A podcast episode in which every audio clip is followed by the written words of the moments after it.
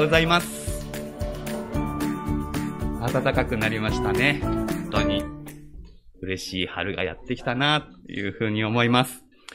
さて、皆さん、パラダイスっていう言葉を聞いたことがあるでしょうか？パラダイス。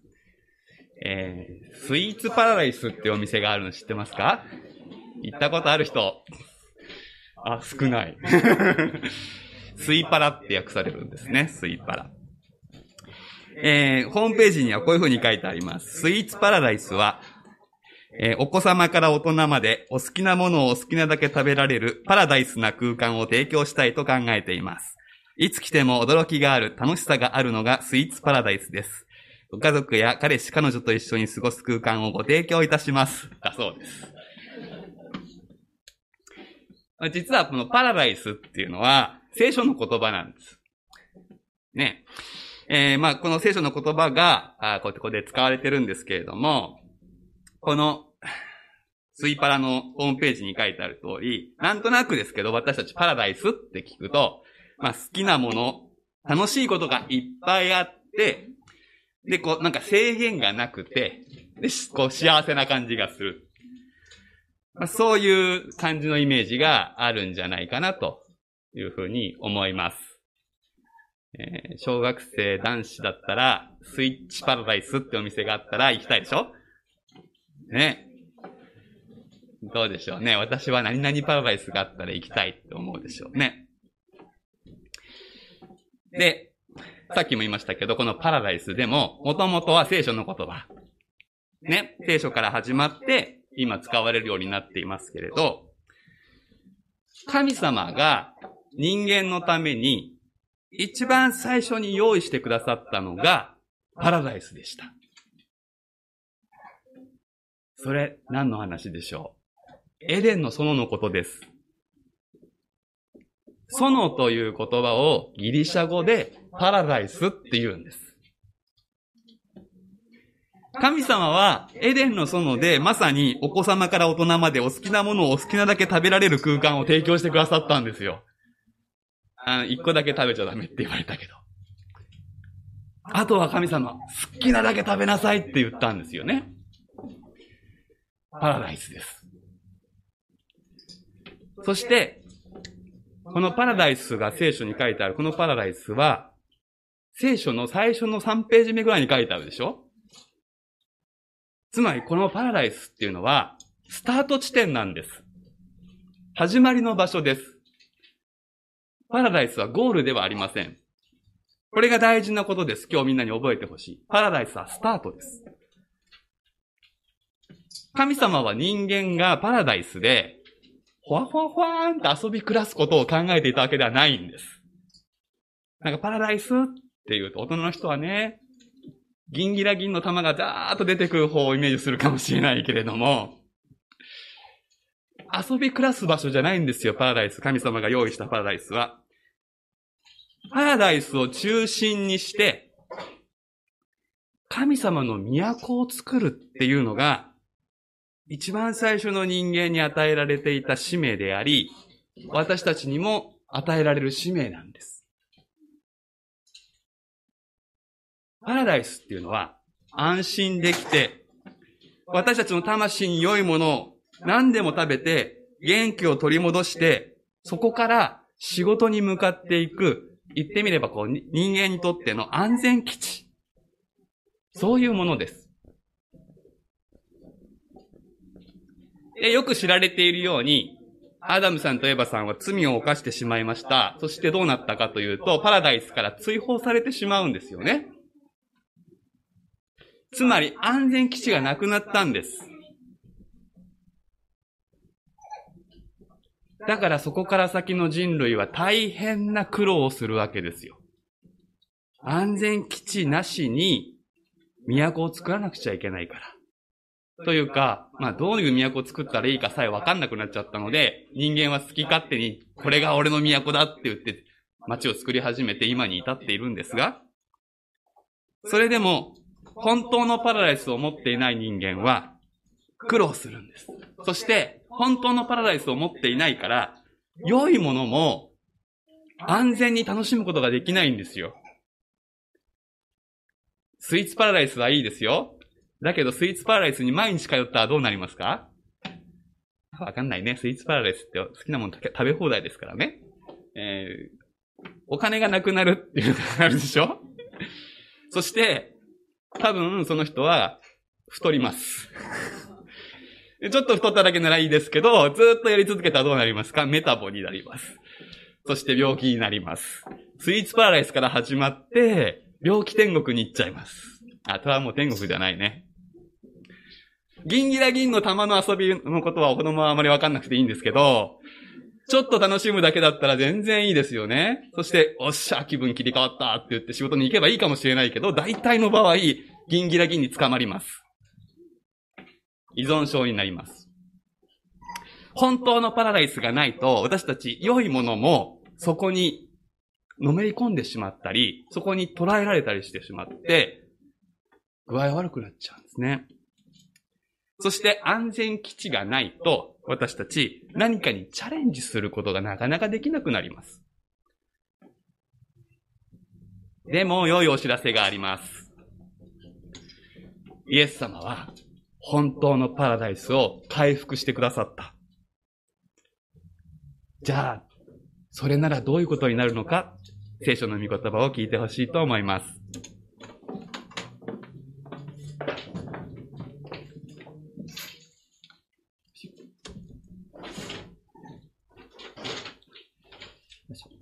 はい。えー、では、聖書をお読みいたします。ルカの福音書23章39節から46節新約聖書の171ページになります。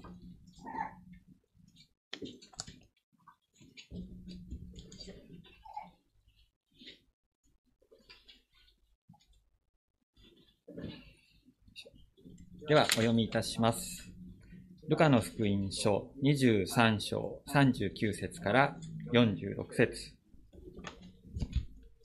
十字架にかけられていた犯罪人の一人は、イエスを罵り、お前はキリストではないか。自分と俺たちを救え、と言った。するともう一人が彼をたしなめて言った。お前は神を恐れないのかお前も同じ刑罰を受けているではないか。俺たちは自分のしたことの報いを受けているのだから当たり前だ。だがこの方は悪いことを何もしていない。そして言った。イエス様、あなたが御国に入られるときには、私を思い出してください。イエスは彼に言われた。誠にあなたに言います。あなたは今日、私と共にパラダイスにいます。さて、時はすでに12時頃であった。全地が暗くなり、午後3時まで続いた。太陽は光を失っていた。すると神殿の幕が真ん中から裂けた。イエスは大声で叫ばれた。父よ、私の霊をあなたの御田に委ねます。こう言って息を引き取られた。根長は、三国とパラダイスと題しまして、原先生に御言葉を取り継いでいただきます。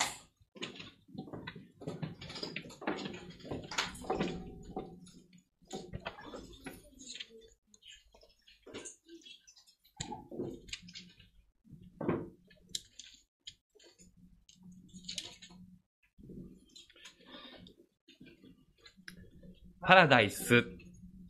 それがギリシャ語で園のことだということを知っていた方はどれぐらいいらっしゃったでしょうか？実は私もこのことを知ったのは割と最近なんです。どうして知らなかったかっていうとですね、調べなかったからです。なんで調べなかったからというとですね、パラダイスって死んでから霊魂が行く天国のことだって思っていたからです。そう聞かされてきたし、そう信じてきたから、調べる間もなかったんです。この犯罪人はここで天国に行く約束をもらってよかったなって、この御言葉読んでたんですね。え、違うの？って思った人は安心してください。それは間違いではないんです。でもそれは、パラダイスが意味することのほんの一部分だったんです。パラダイスってもっと大きなものです。で、パラダイスを、園って置き換えて、ね、これカタカナに訳さないで、そのまま園って漢字で訳してくれたらよかったんですけどね。そう考えると、聖書は実はすごくめちゃくちゃわかりやすい話になるんです。そして、イエス様の凄さとありがたさがよくわかるし、私たちが今ここで何をしなくちゃいけないかっていうことが、こう、見えてくる。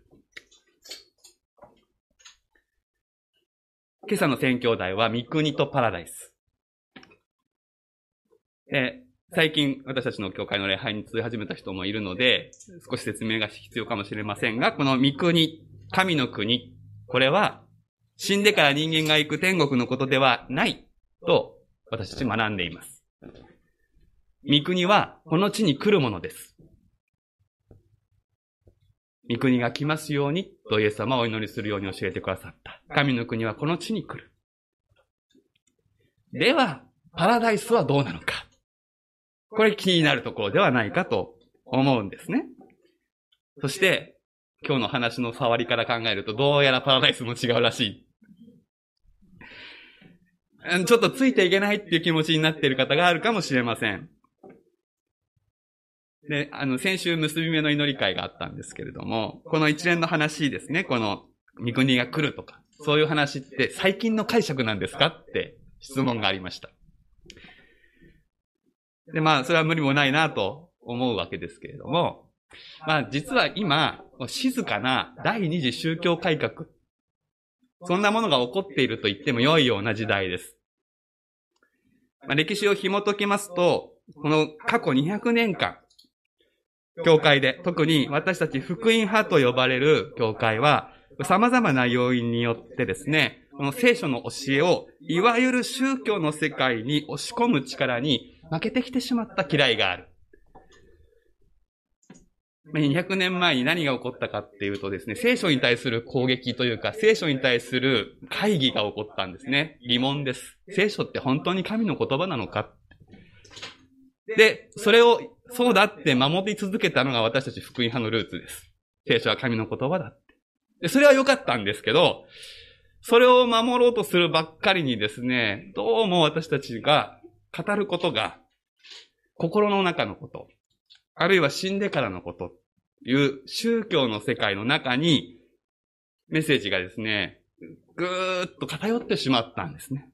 あこれ細かく話す時間がないですけども、聖書って何のためにある本か。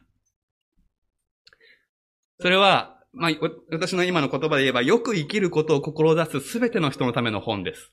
聖書って。なんだけれども、福音派の中では、なんとなくですよ。これわざときつい言葉で言ってますけど、守備よく死んで天国に行くための道案内の本になってしまったんです。なってしまったって、まあ言い切っちゃったらちょっと失礼かもしれないけど、そういうところは強くなった。トラクトなんか見ると、その、天国への道案内みたいな、そういうトラクトが多いんですよ。でもでも、聖書はそういうものの、そういうことも入ってるけど、もっともっと豊かな内容を持っているので、そんな人間が決めた枠の中にはまり込まないので、今私たちに新しくというか、古くから語られたことはもう一度語り直されている。そういう時代。福音の再発見の時代に今なっている。なので、びっくりしてもいいんですけども、少しずつ、この新しい方に頭をシフトしてもらえたらいいなと思いますし、まあ前からなんとなく聖書と教会のメッセージがちょっとずれてると思ってた人は合っていくと思います。さて、開かれている御言葉、有名なイエス様の十字架の場面ですね。ここに御国という言葉とパラダイスという言葉が出てくるわけです。今朝はこの二つの関係性を改めて学び直したいというふうに思っているんですね。そうするときに、イエス様の十字架によって私たちに与えられたものが何なのかっていうこと。これをよりはっきり理解したい。これこそ今日、受難週の始まり、白の手術の礼拝にふさわしいことだと思うわけです。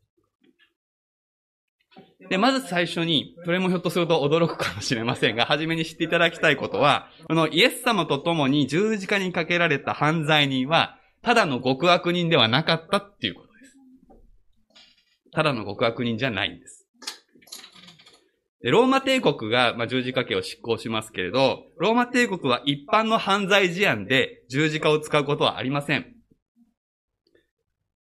十字架っていうのは、ローマ帝国に対する反逆罪に対して見せしめに使うものだった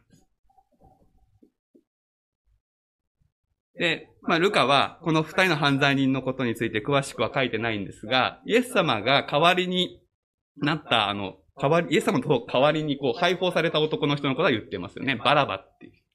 まあ、実はあの人バラバイエスって言ったんで、実はイエス様は二人いたんですけど、まあ、様じゃないけどね。で、あの、バラバについては書いていて、彼は、暴動と人殺しの角でっていうふうに言われているんですよね。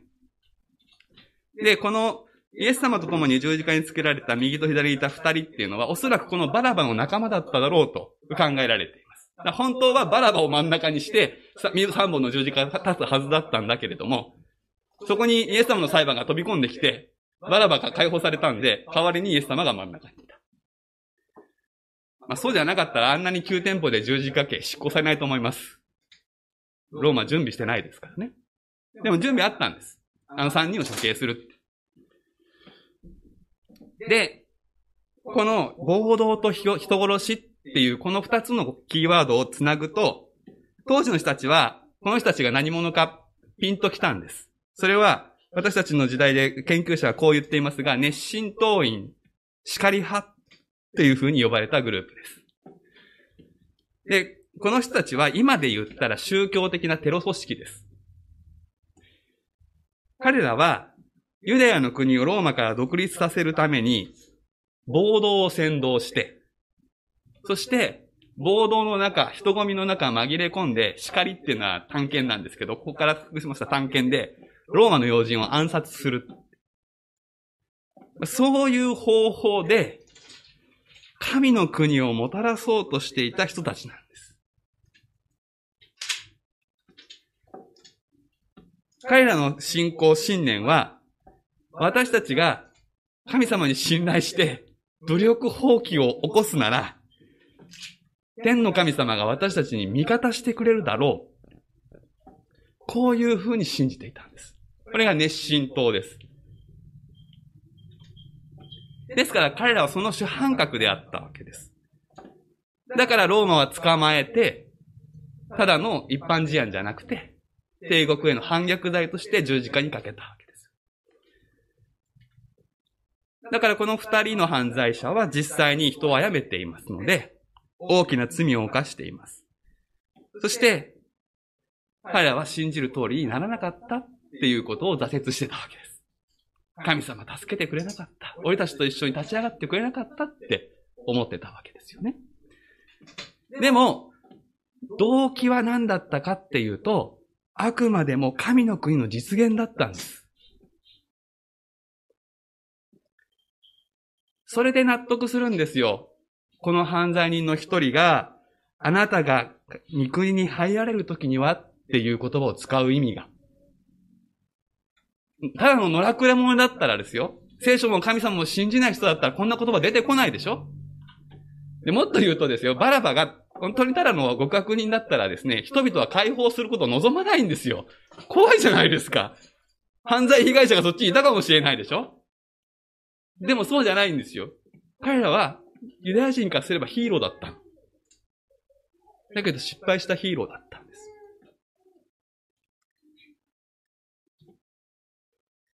つまりですね、この3本の十字架にかけられているうちの2人の犯罪人、そしてイエス様は、方法は決定的に違うんだけれど、目的は同じだったんです。神の国の実現だったんです。で、それはくどいようですが、死んだ後の話じゃなくて、この地上に起こる話ですよ。そうじゃなかったらローマ帝国は別になんてことはないですか。この地上で何かが起こるってローマは警戒したから、彼らを捕まえたんです。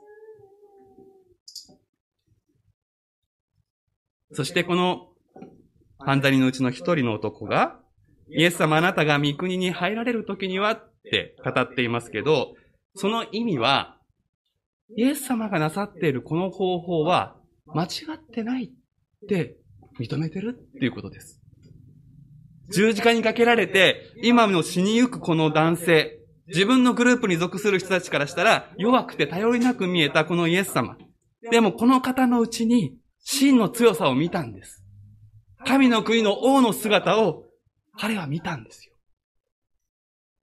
自分たちの方は失敗で、間違った聖書理解に基づいてたけど、この方は十字架にかけられることによって神の国をもたらそうとしているんだ。そしてそれが神の御心なのだということを、この犯罪人の一人は十字架の上で悟ったんです。そしてさらに言うと、その神の国の恵みが自分のように大きな罪を犯した人を殺めた者にまで及ぶ恵みであるとさえ彼は信じた。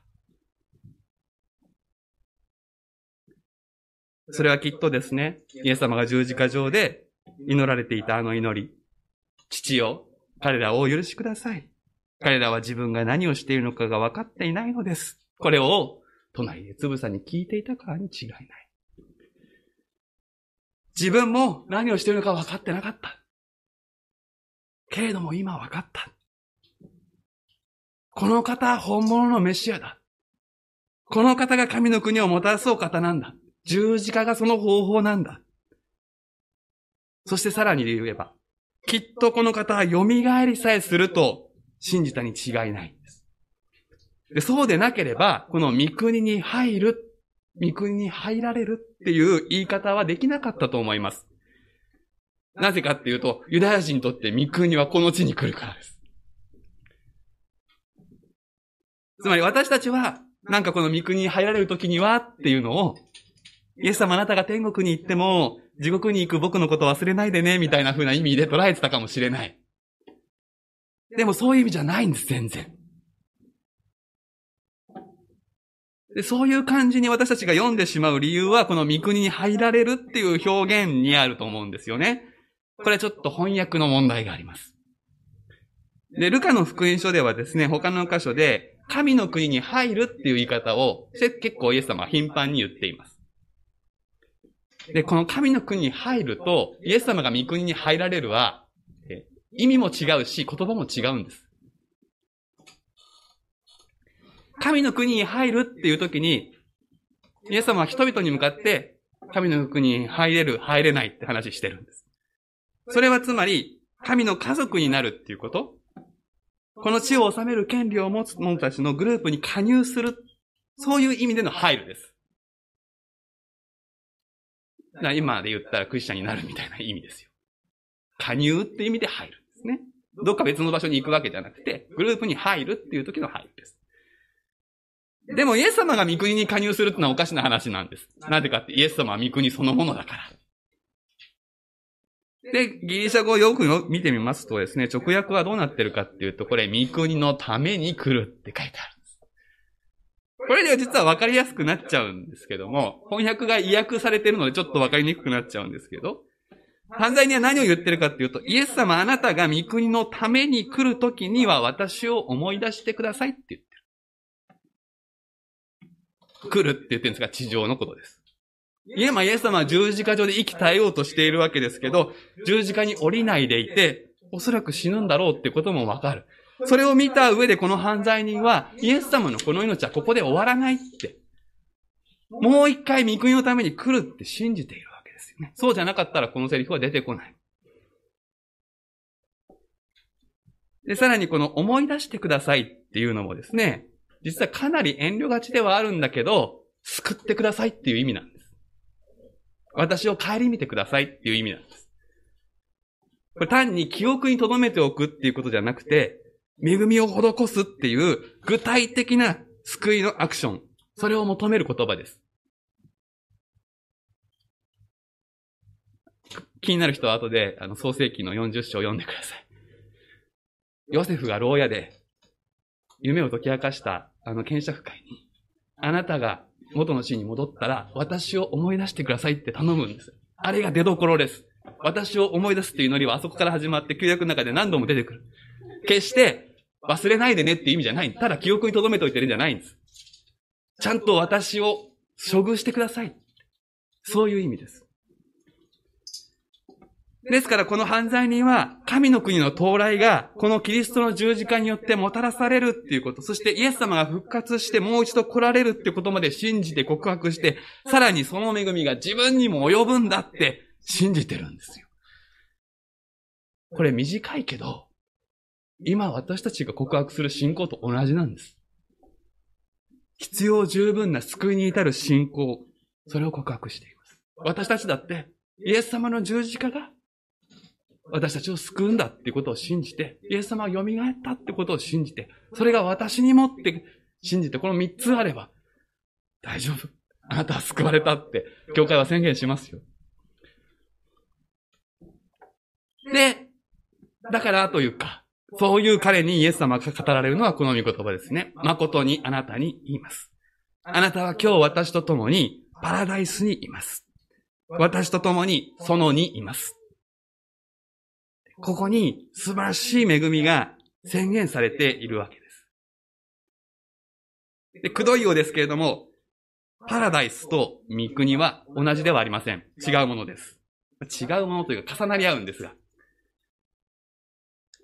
ここでイエス様は今日って言ってるんですね。今日。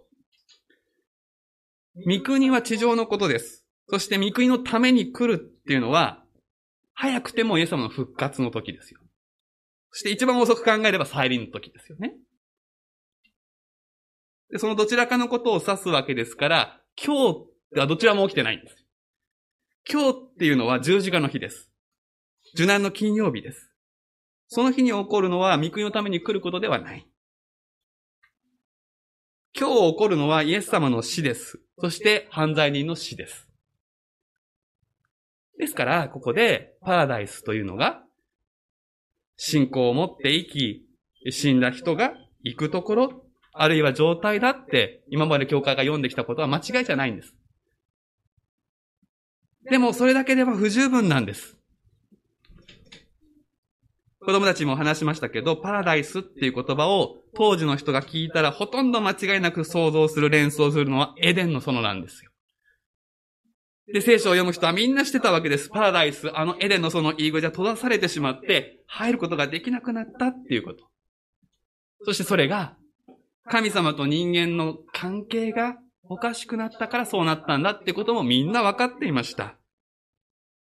人間が本来いるべきなところにいられなくなった。そして、パラダイスを追われた。それが、聖書を読んでる人たちはみんな知っているとこだった。そのパラダイスにいると言われるということは、つまり、あなたは神様との正しい関係に入れるんだ、入るんだっていうことをここでイエス様は宣言しているわけです。神様との正しい関係にいるということ。これがパラダイスの本質なんです。神様との正しい関係にいることがパラダイスの本質。それが分かってくると、このイエス様の宣言って単に死後の世界の話じゃないんだってことが分かってくると思います。パラダイスにいるっていうのは、その人がアダムとエヴァの罪の影響から解かれて、人として正しい場所に立つことができ、そこで生き始めることができるっていうことを意味してるからです。エデンの園は地上にあったんです。どっか雲の上の話じゃないんです。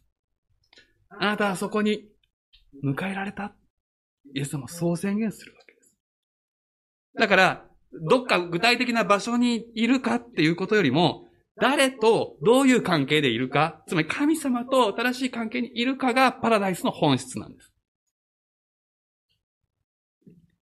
だからイエス様は私と共にって言われてるわけですよね。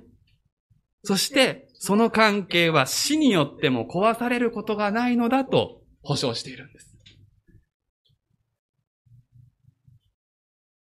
で、それが分かってくると、なんでイエス様が犯罪人の申告かを聞いた直後に、あなたは今私と共にパラダイスにいますって言わなかったのかも分かるんですよ。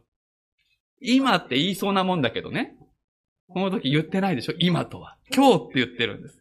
なんでですか？それは、この時点でまだイエス様死んでないからなんです。でも今日のうちに、イエス様死なれます。そして、贖いが完了します。そしてパラダイスが開かれるんです。園の入り口が開くんです。人間は入ってこれるようになる。そうです。このパラダイスの解放ということこそ、神殿の幕が裂かれたことの意味です。ルカは続けて神殿の幕が裂かれる話をここに書くでしょう。それはイエス様の死と同時間帯に起こった。神殿の幕によって一番多くの部屋閉ざされていましたけれども、あれは死聖所と呼ばれますが、あの死聖所には、エデンの園を思わせる樹木のこうシンボルっていうのがあしらわれていたんですよ。ユダヤ人はみんな知っていました。あれはエデンの園のシンボルだって。そして僕らはそこに行けないんだって。パラダイスのシンボル、それは神殿の一番奥にありました。その幕が開かれた。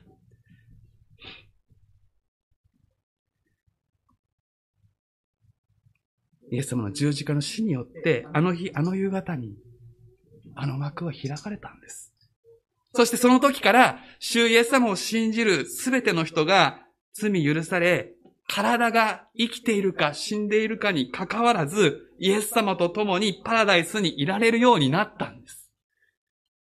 だから、私たちは今、もうイエス様の十字架の後ですから、信じ告白したらすぐにあなたは今パラダイスにいますって言ってあげていい。何度も言います。パラダイスの本質は神様とまっすぐな良い関係にあることです。ですから十字架によって罪に許された人はみんなパラダイスにいるんです。今。皆さん、ここにいる皆さんのうち、イエス様信じている人たちはみんなパラダイスにいるんです。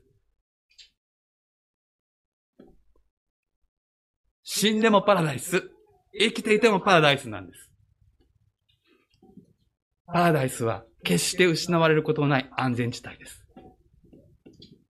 皆さんそれを持ってる。そうです。何があっても帰れるところがあります。絶対に見捨てられない安全地帯です。基地です。それがパラダイスです。皆さんはこの人生でそのパラダイスを手にしているんです。そしてさっきも言いました。パラダイスはゴールではなくてスタート地点なんです。聖書の物語っていうのは、この園を、パラダイスを足がかりにして、荒野を開拓して園を中心にした都に至っていくっていう物語です。園、荒野、都っていきます。目視録を読むと、新しい天と地、私たちのゴールは、園を中心にしていて、でも都だって言われてるんですよ。都の中心には、このエデンの園のイメージがいっぱい使われていますけど、でも、エデンの園と同じじゃないんですよ。そこは都だから。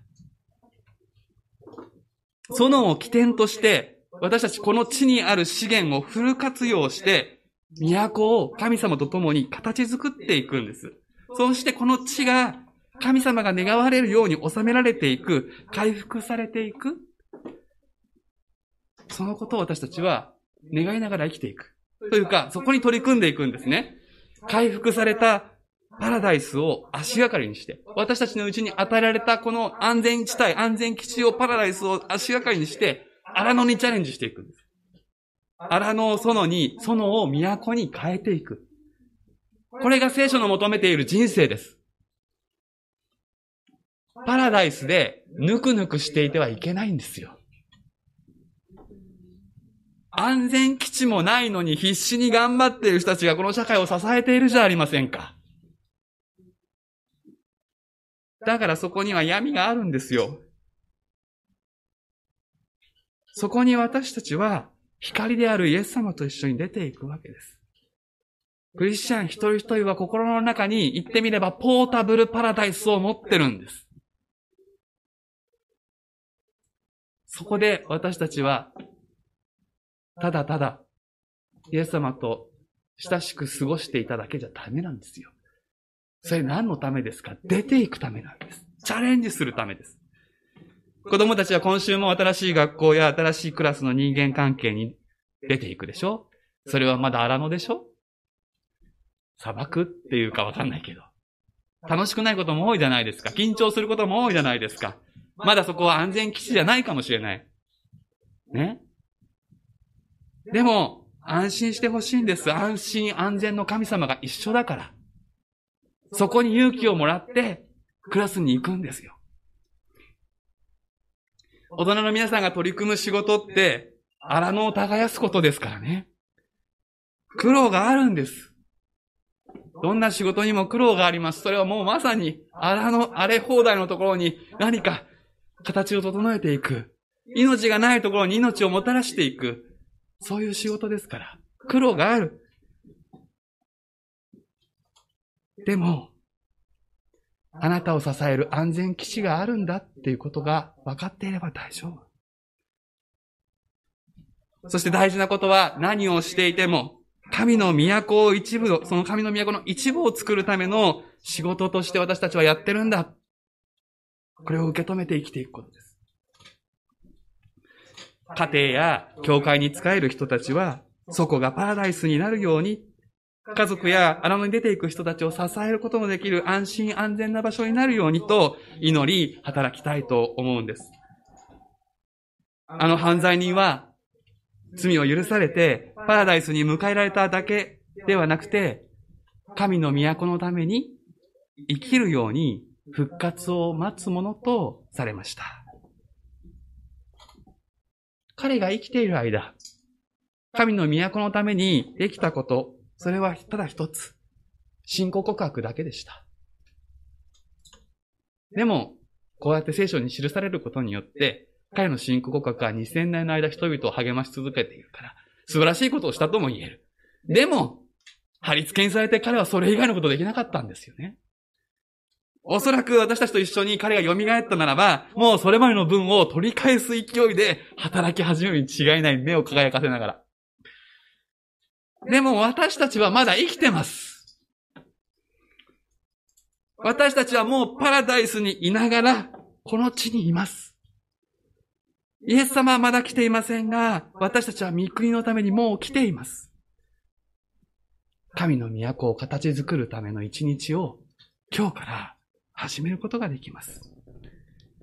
さあ、何をしたらいいでしょうか？一人一人が神様から聞き、神様が一人一人の心にそれを教えてくださるように祈ります。お祈りしましょう。愛する神様、イエス様。あなたが十字架で私たちの罪のために贖いをしてくださったことによって、パラダイスが開かれ、今私たちがどこにいても何をしていても、パラダイスに生きることができるようにしてくださいました。神様ありがとうございます。私たちを絶対に見捨てない愛の神様が、私たちの安心安全の基地となってくださいます。どうか、この関係にただ満足するだけでなく、このいただいたパラダイスを足がかりにして、神様あなたのために信仰を働かせてチャレンジできるように、私たちを導いてください。愛するイエス様の皆でお祈りします。アーメン。